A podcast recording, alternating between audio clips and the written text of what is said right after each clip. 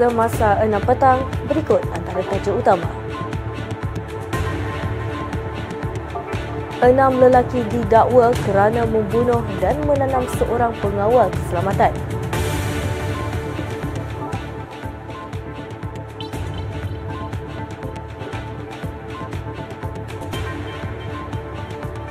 Lebih 45 450 ribu pengguna berdaftar dengan sistem pangkalan data utama.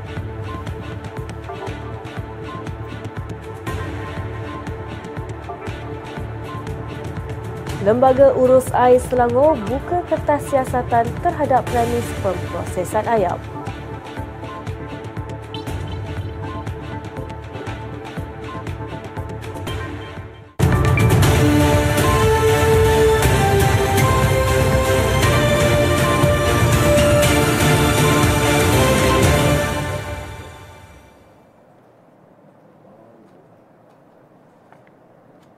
Assalamualaikum dan salam sejahtera.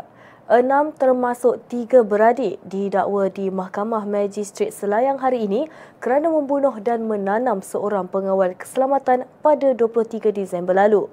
Menyebarkan gambar bogel seorang wanita menjadi motif lelaki tersebut dibunuh sebelum mayatnya ditanam di belakang sebuah rumah di Sungai Johrawang. Lima tertuduh G. Ganong Segaran 34 tahun, adik perempuannya J. Malani 33 tahun, S. Devi 30 tahun, P. Sarah Ravanan 31 tahun dan P. K. Vicky Nazvaran 20 tahun hanya menganggap faham sejurus pertuduhan dibacakan di hadapan Magistrat Nur Hafizah Rajuni.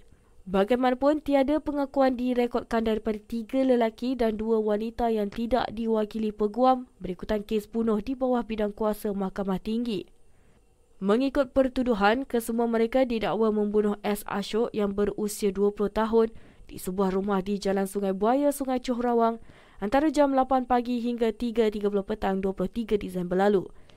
Kesalahan mengikut Seksyen 302 Kanun Keseksaan dibaca bersama Seksyen 34 Kanun Sama yang memperuntukkan hukuman mati atau penjara antara 30 hingga 40 tahun. Jika tidak dihukum mati, pesalah akan disebat tidak kurang 12 kali jika disabit kesalahan. Pada masa sama, Ganong Segaran dan adik lelakinya dan Dembain, 30 tahun, mengaku tidak bersalah di hadapan magistrat sama atas tuduhan menanam mayat mangsa itu di kawasan rumah terbabit. Berdasarkan tuduhan, mereka melupuskan kesalahan dengan menanam mayat Ashok di tempat dan tarikh sama iaitu jam 3.30 petang hingga 8 malam mengikut Seksyen 201 Kanun Keseksaan dibaca bersama Seksyen 34 Kanun Sama yang membawa kepada hukuman penjara hingga 7 tahun atau denda. Terdahulu media melaporkan lelaki itu maut dipercayai dipukul dengan menggunakan kayu, botol dan tong besi oleh abang teman wanitanya kira-kira 11 pagi 23 Disember lalu sebelum ditanam di belakang rumah di Sungai Johrawang. Akibat pertengkaran luar kawalan, seorang wanita maut manakala dua lelaki termasuk teman lelakinya cedera di sebuah kedai di Taman Rasi Jaya Menglembu pagi tadi. Dalam kejadian 10.30 pagi itu, peniaga kedai warga tempatan Li Siu Lian berusia 40 tahun maut akibat ditikam senjata tajam. Difahamkan pergaduhan tercetus antara Siu Lian dengan suspek berusia 50-an yang juga pekerja mangsa di premis berkenaan berhubung hal kewangan syarikat. Dua lagi lelaki yang cedera difahamkan adalah teman lelaki Siulian berusia 42 tahun yang juga rakan kongsinya serta seorang pekerja kedai yang sama. Pertengkaran dikatakan tercetus apabila suspek berang terhadap ketiga-tiga mangsa sebelum menyerang mereka menggunakan senjata tajam. Suspek yang turut cedera di telinga sudah ditahan bagi membantu siasatan. Dua beradik dihadapkan ke Mahkamah Session Johor Bahru hari ini atas pertuduhan membunuh seorang lelaki pada Oktober lepas. Tertuduh B. Vasan Taraj, 21 tahun dan adik lelakinya P. Jagdi Shraj berusia 20 tahun hanya mengangguk faham dan tiada pengakuan direkodkan selepas pertuduhan dibacakan di hadapan Magistrat Nurul Farah Muhammad Suah. Berdasarkan kertas pertuduhan, Kedua-dua tertuduh bersama tiga individu yang masih bebas didakwa telah melakukan pembunuhan dengan menyebabkan kematian terhadap Muhammad Syafiq Abdul Latif 25 tahun.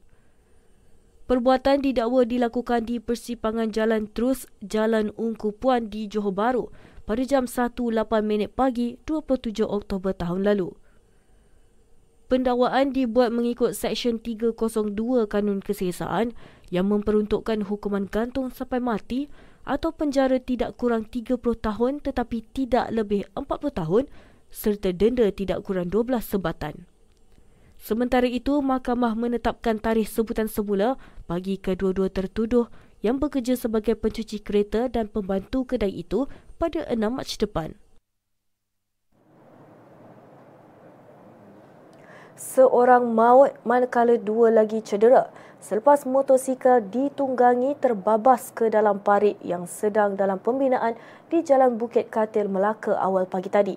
Komander Operasi Bomber dan Penyelamat Muhammad Hamdan Sudin berkata pihaknya menerima panggilan kecemasan sekitar jam 6.49 pagi. Sebaik tiba di lokasi, pasukan keluaran operasi PKO mendapati terdapat kemalangan jalan raya membabitkan tiga motosikal terbabas ke dalam parit. Pasukan tersebut berjaya mengeluarkan tiga mangsa yang terjatuh di dalam parit tersebut sebelum pegawai perubatan mengesahkan seorang mangsa berusia 20 tahun meninggal dunia manakala dua lagi berusia 21 dan 50 tahun cedera. Mayat mangsa kemudiannya diserahkan kepada pihak polis bagi tindakan selanjutnya. Hasil siasatan berhubung insiden kren binaan tumbang atas landasan di kilometer 355.749 antara Rawang dan Kuang pada 12 Disember tahun lalu membawa kepada penemuan kecuaian pihak kontraktor. Menteri Pengangkutan Anthony Lok Siu berkata, perkara itu dikesan pihak penyiasat dan mendapati pihak kontraktor memasuki kawasan larangan berhampiran landasan anggaran kerugian yang dihadapi oleh KTMB sahaja ialah 2.4 juta daripada uh, insiden ini. Termasuklah uh, pas perlu disediakan uh, untuk mengalihkan penumpang dan uh, kehilangan dari segi uh, penump- uh, perkhidmatan kargo dan perkhidmatan penumpang dianggarkan KTMB kerugian 2.4 juta daripada insiden ini. Tetapi apa yang saya nak highlightkan dan mengapa saya panggil satu sidang media khas pada hari ini ialah untuk mengatakan bahawa ini merupakan satu insiden yang sangat serius di mana Kementerian Pengangkutan memandang perkara ini dengan begitu serius sekali. Laporan lengkap telah pun dibentangkan kepada mesyuarat pasca kabinet semalam. Mengulas lanjut, Lok berkata kejadian ini juga telah menyebabkan pihak Kereta Api Tanah Melayu Berhad KTMB mengalami kerugian berjumlah lebih 2.4 juta ringgit. Ujarnya agensi pengangkutan awam darat kini sedang melengkapkan kertas siasatan mengikut Seksyen 128-1-A Akta Pengangkutan Awam Darat 2010 Akta 715 bagi mengambil tindakan sewajarnya berhubung insiden berkenaan. Dalam pada itu, beliau turut memaklumkan Lembaga Pembangunan Industri Pembinaan CIDB sedang mengkaji punca kuasa yang boleh digunakan untuk mengambil tindakan sewajarnya ke atas pihak kontraktor. Sebelum ini, media melaporkan perkhidmatan kereta api Tanah Melayu Komuter Lembah Kelang dan tren elektrik ETS laluan Rawang Tanjung Malim mengalami gangguan perkhidmatan susulan kejadian kren tumbang di atas landasan sekaligus menyebabkan pengoperasiannya terhalang.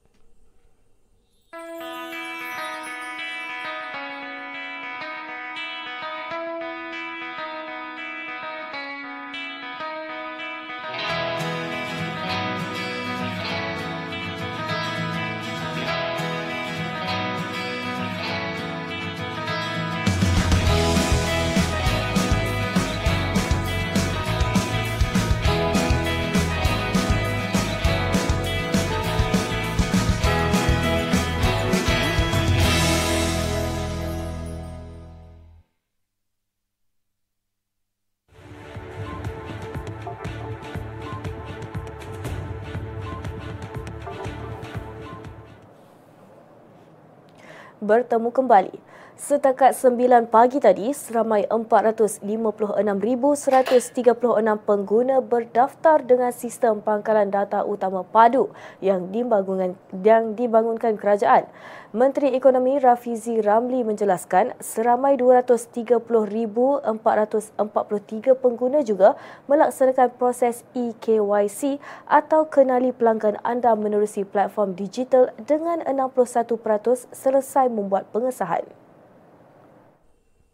Dalam kenyataan di laman X, Rafizi berkata proses berkenaan dibuat dalam tempoh kurang 5 minit dan individu bercemir mata tidak berdepan masalah untuk membuat eKYC.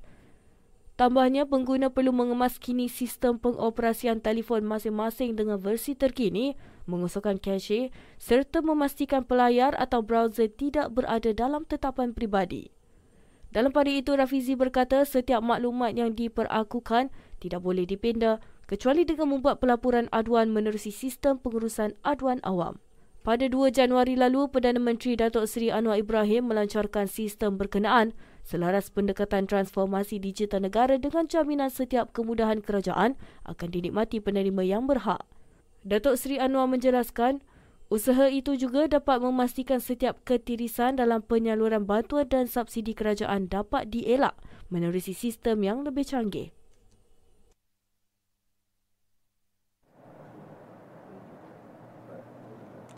Kementerian Pendidikan KPM berusaha menyatukan pasangan guru jarak jauh dalam menangani isu guru duka lara dengan mempertimbangkan semua permohonan berdasarkan kepentingan pendidikan sebelum proses pertukaran diluluskan. Menteri Pendidikan Fadlina Sidik berkata, permohonan pertukaran mengambil kira banyak faktor dengan semuanya dilakukan mengikut proses sedia ada.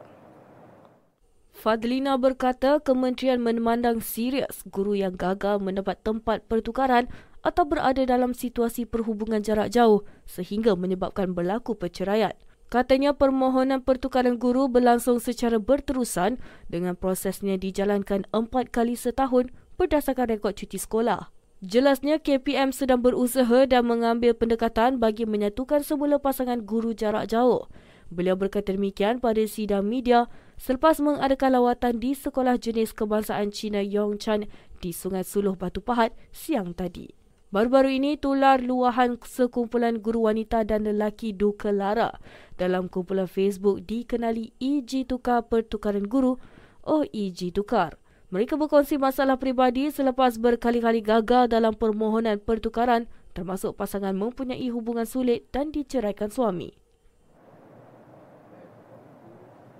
Kementerian Perumahan dan Kerajaan Tempatan KPKT menegaskan tidak pernah mengeluarkan lesen kepada pendatang tanpa izin untuk menjalankan sebarang perniagaan seperti membuka gerai atau kedai.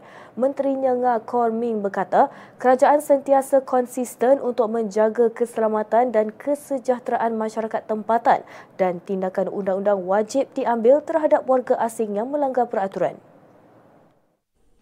Tambahnya, kementerian juga bersedia dan memberi kerjasama bagi program turun padang bersama kementerian lain sebagai usaha mengekang penularan perniagaan secara haram oleh warga asing.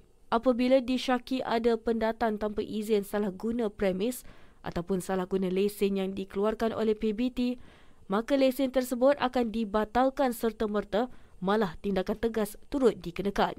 Beliau berkata demikian ketika mengulas berhubung lambakan gerai warga asing sehingga menjejaskan penyaga tempatan di banyak lokasi di seluruh negara yang turut menimbulkan kegusaran penduduk tempatan. kejadian gempa sehingga menyebabkan kemalangan pesawat di lapangan terbang di Jepun baru-baru ini tidak melibatkan rakyat Malaysia. Perkara itu disahkan Menteri Luar Datuk Seri Muhammad Hassan yang sentiasa berhubung rapat dengan kedutaan Jepun di Malaysia dan rakan sejawatnya bagi memantau perkembangan terkini kedua-dua insiden berkenaan. Tambahnya, Malaysia bersedia menawarkan apa sahaja bentuk bantuan dan sokongan kepada Jepun sekiranya diperlukan.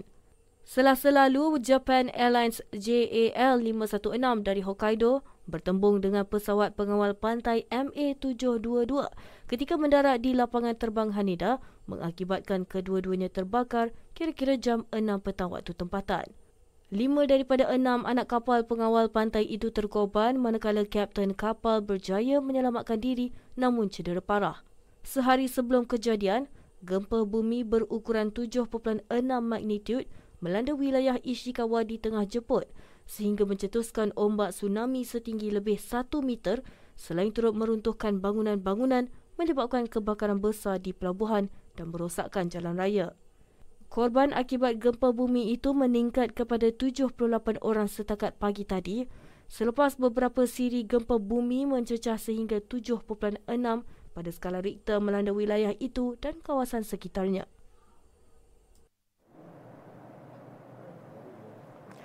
Kementerian Pengangkutan masih mengkaji cadangan membenarkan pemegang lesen motosikal kelas B2 dinaik taraf kepada B secara automatik. Menterinya Anthony Lok Siu berkata cadangan itu masih dalam perbincangan di peringkat kementerian kerana terdapat pelbagai pandangan mengenainya.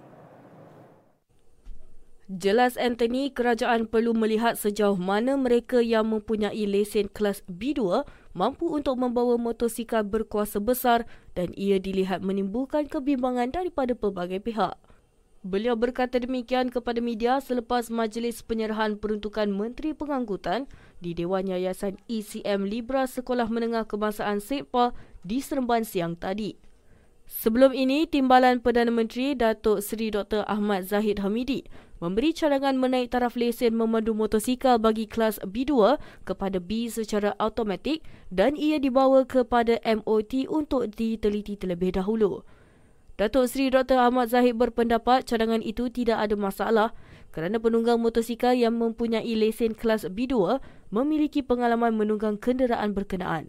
Bagaimanapun, pelbagai pihak terutama pertubuhan bukan kerajaan NGO menggesa cadangan itu diteliti sedalam-dalamnya terlebih dahulu kerana ia boleh menimbulkan implikasi kepada sistem keselamatan jalan raya negara ini.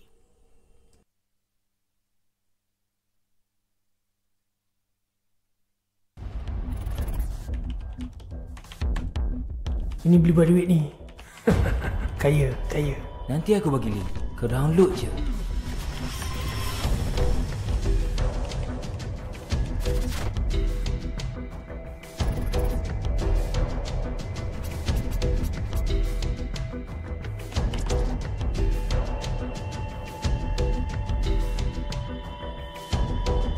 Wei, filem baru dah hadir lah wei dalam laman web ni.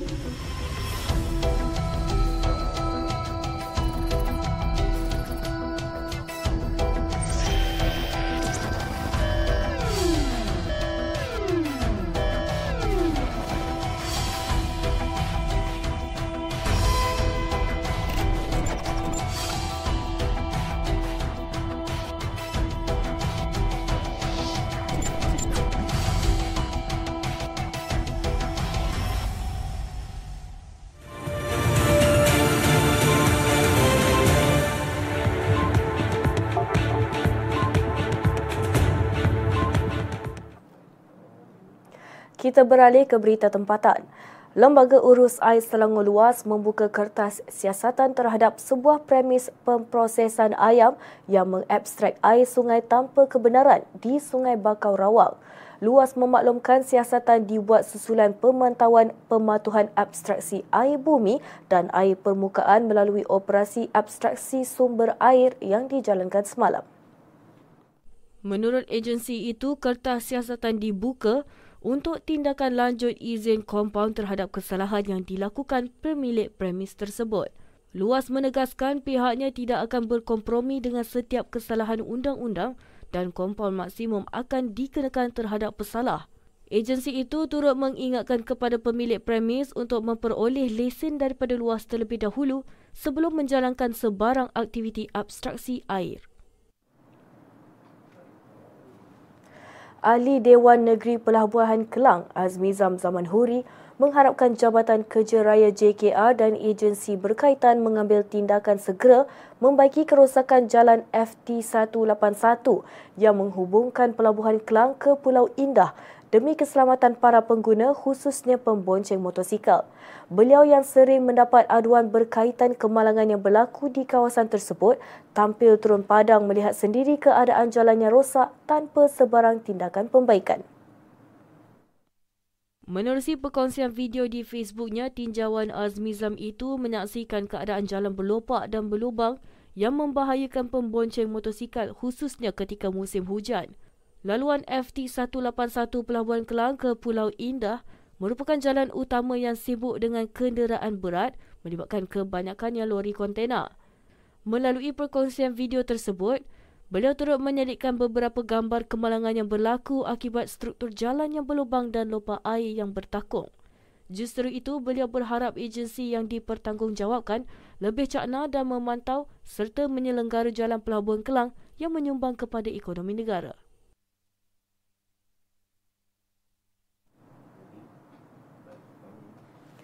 Pendaftaran skim bantuan asuhan anakku pintar Asuh Pintar sesi 2024 dibuka bermula 2 Januari lalu. Penolong pengurus komunikasi korporat Yayasan Warisan Anak Selangor Yawas, Syarizal Muhammad Sharif berkata, permohonan subsidi yuran taska RM100 itu terbuka kepada keluarga golongan berpendapatan sederhana M40. Melalui skim ini, ibu bapa yang memenuhi syarat kelayakan akan menerima bantuan yuran taska atau pusat jagaan setiap bulan dengan bantuan tersebut akan dibayar terus kepada taska atau pusat jagaan anak-anak mereka. Antara syarat kelayakan permohonan ialah suami dan isteri bekerja, pendapatan isi rumah RM5,000 ke bawah dan mempunyai sekurang-kurangnya dua anak berusia 4 tahun ke bawah. Maklumat lanjut dan permohonan boleh dibuat secara dalam talian menerusi laman sesawang yang tertera. Jabatan Pengurusan Sisa Pepejal dan Pembersihan Awam Majlis Perbandaran Ampang Jaya MPAJ mengalu-alukan warga Ampang untuk membuat pertukaran barangan kita semula menerusi reverse vending machine.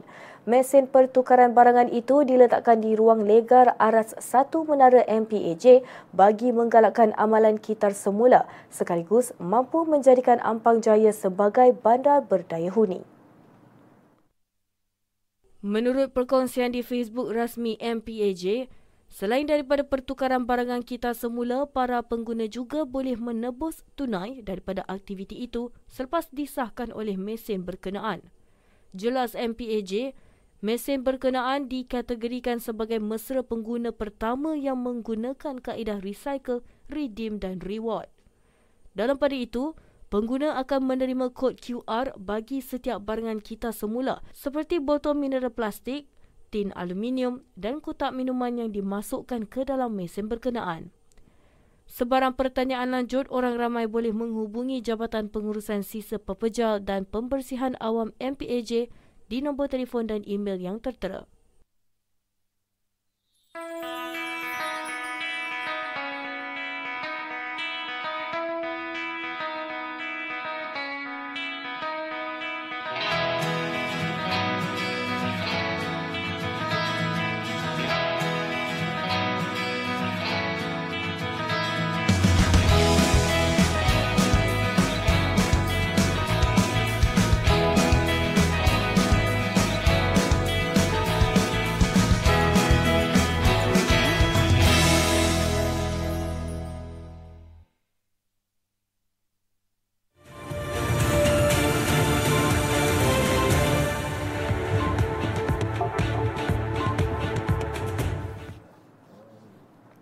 Kita beralih ke berita sukan. Persatuan Bola Sepak Malaysia FAM mengumumkan senarai akhir 26 pemain skuad Harimau Malaya bimbingan Kim Pan Gon yang akan beraksi pada Piala Asia 2023 di Doha, Qatar dari 12 Januari hingga 10 Februari ini. Kesemua pemain itu adalah yang dipanggil ke kem latihan pusat skuad kebangsaan di Wisma Persatuan Bola Sepak Malaysia sejak 26 Disember lepas. Ia sekaligus menyaksikan Pan Gon tidak membuat sebarang perubahan menjelang kejohanan berprestij itu. Daripada 26 pemain yang dibawa, tiga merupakan penjaga gol, sembilan pemain pertahanan, enam pemain tengah dan lapan penyerang termasuk pemain naturalisasi terbaru Romel Morales. Harimau Malaya yang berada di ranking dunia ke-130 diundi dalam kumpulan E bersama Jordan, Bahrain dan pasukan ke-23 dunia Korea Selatan. Malaysia yang menamatkan penantian 42 tahun untuk layak secara merit ke Piala Asia akan memulakan saingan kumpulan menentang Jordan pada 15 Januari Bahrain pada 20 Januari dan aksi terakhir bertemu Korea Selatan pada 25 Januari. Hanya juara dan naib juara setiap kumpulan bersama empat pasukan tempat ketiga terbaik akan layak ke pusingan 16 terbaik. Sebagai aksi pemanas badan, Harimau Malaya yang tiba di Doha seawal 1 Januari lepas dijadual bertemu Syria pada perlawanan persahabatan antarabangsa 8 Januari ini. Pemain beregu lelaki profesional negara Ong Yu Sin tidak mahu meletak sasaran tinggi di Terbuka Malaysia 2024 yang dijadual berlangsung di Aziata Arena minggu depan. Yu Sin yang bergandingan bersama Teo Yi Yi dijadual bertemu lawan dari Taiwan, Lu Ching Yao Yang Pohan di pusingan pertama iaitu pertembungan yang ke-8 antara mereka sejak 2017.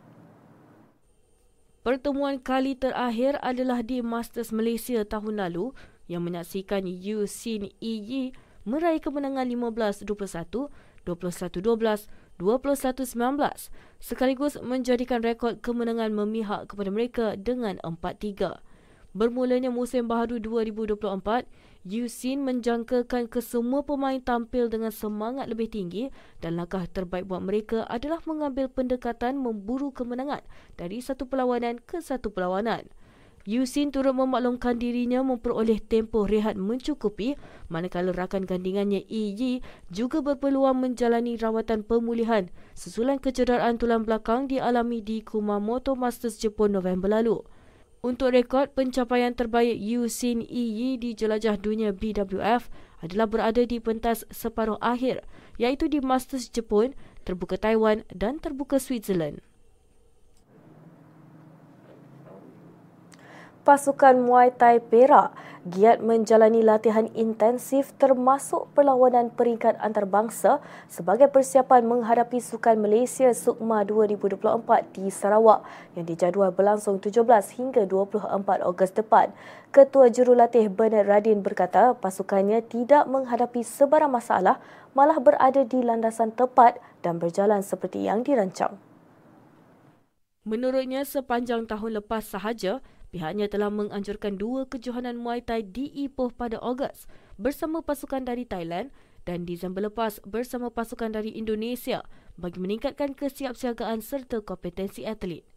Sementara itu, Bernard berkata pihaknya berkemungkinan akan menghantar tujuh atau lapan atlet pada Temasya Sukma 2024 termasuk beberapa atlet baharu untuk kejohanan itu.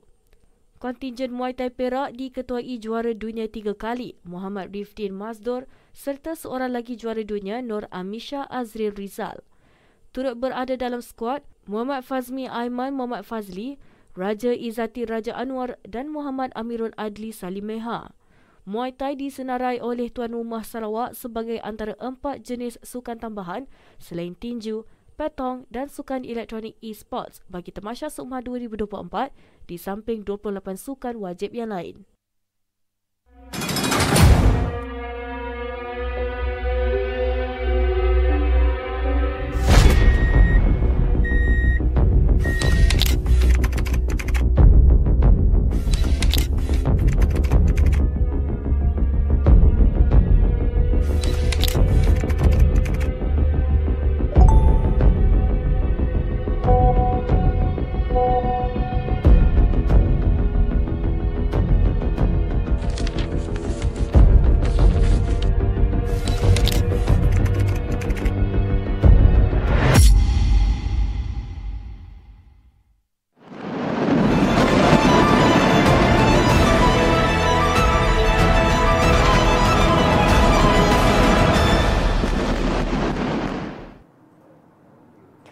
Ke perkembangan Gaza, kes genosid di Gaza yang didakwa dilakukan Israel akan dibentangkan Afrika Selatan di Mahkamah Keadilan Antarabangsa ICJ di The Hague minggu depan.